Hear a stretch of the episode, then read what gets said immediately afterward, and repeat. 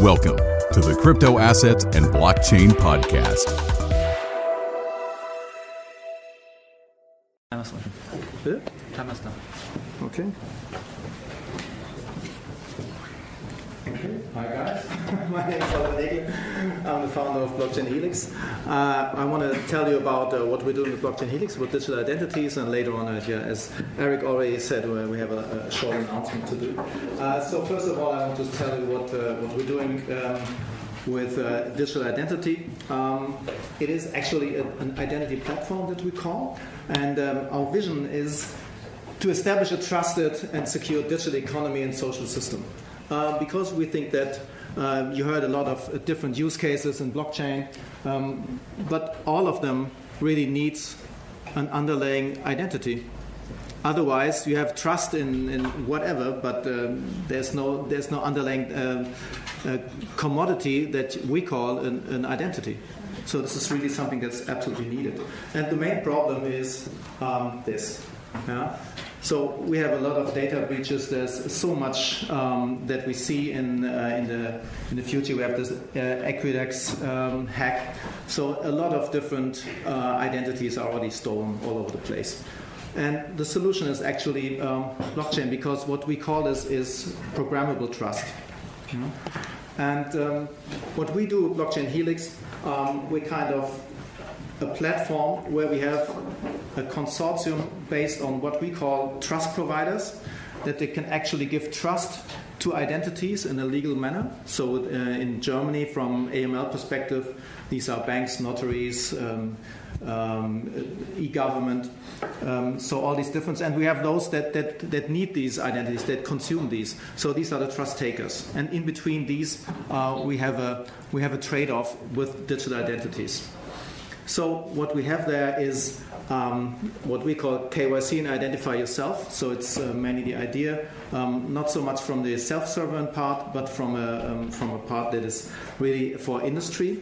Um, and we call this privacy by design and security by design, as we store the identities really on, not really on the blockchain, but we're using a blockchain system in order to settle the trust. And we're using it um, with a prime identity and then use related identities in order to um, get this drilled more down um, to any kind of uh, attached systems like e-health systems, like identity access management, and so on. So what we have there is we have the identity in the middle. Um, we have identity services. We have uh, data as a service, and we have payments as a service, or payment services. And then we have this uh, trust provider network around, and then we have all these different verticals around, and then uh, it goes to, to uh, consumers or um, uh, to, to different uh, companies. And um, we think that um, what, what we need there is we need to fulfill these, these 10 commandments. So these are mainly um, coming from, uh, from ID 2020, from uh, from United Nations, it's coming from uh, GDPR, and it's coming from e-privacy. Uh, so these commandments is something that we can fulfill on our platform. Yeah, so there's some some stuff that's somehow um, yeah it looks a bit frightened, uh, like right to be forgotten. So um, this is something that we um, that we're, we're dealing with as we do not store actually um, data on the blockchain because we think that is a, a pretty bad idea to do so. So um, we store the trust actually on the blockchain. Um, so what we have here, we have these different uh, trust levels. Uh, so coming from self-sovereign data, um, where you can you can uh, think of what what you can do with it. Yeah? So um, you, when you onboard on a system, first of all you get a Helix ID, and then you're building up Helix Trust. Um, self-sovereign data can can um, do untrusted services. And then we have an e-commerce validation that can actually um, uh, legitimate for, for certain uh, services, and then we have AML trust that's going for online uh, for onboarding for banks. And then we have a, a, a, governmental identity that we're using together with Authada um, to use the EID.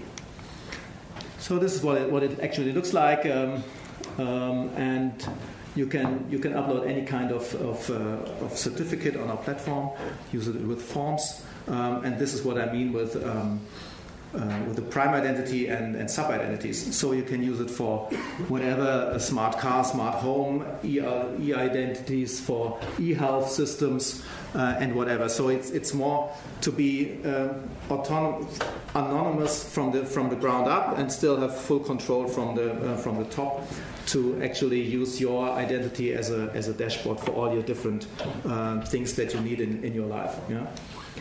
So and there's one more announcement that I have to um, tell you because, um, I mean, what we're doing with, um, with Blockchain Helix is something where we build up from, from really from metal, coming from, uh, from key management and from, uh, from a system that is high secure. And we were looking at what's the what's most needed in the in the market actually right now. And we already have trusted identities.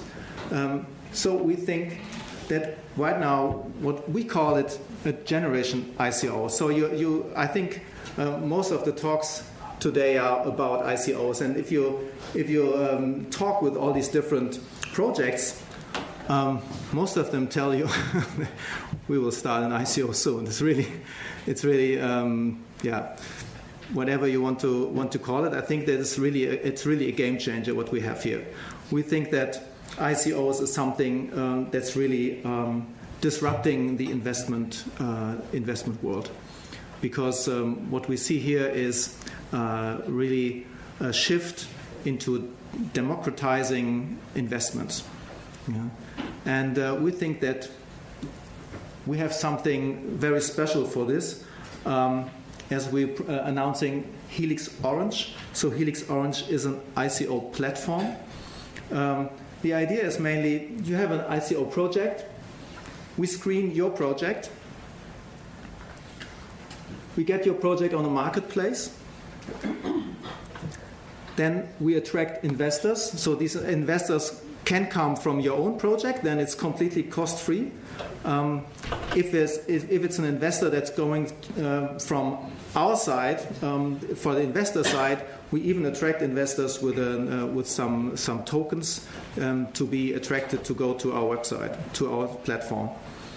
And then we get an, an KYC and AML procedure. We have a, a certain, um, certain parameters that we ask him.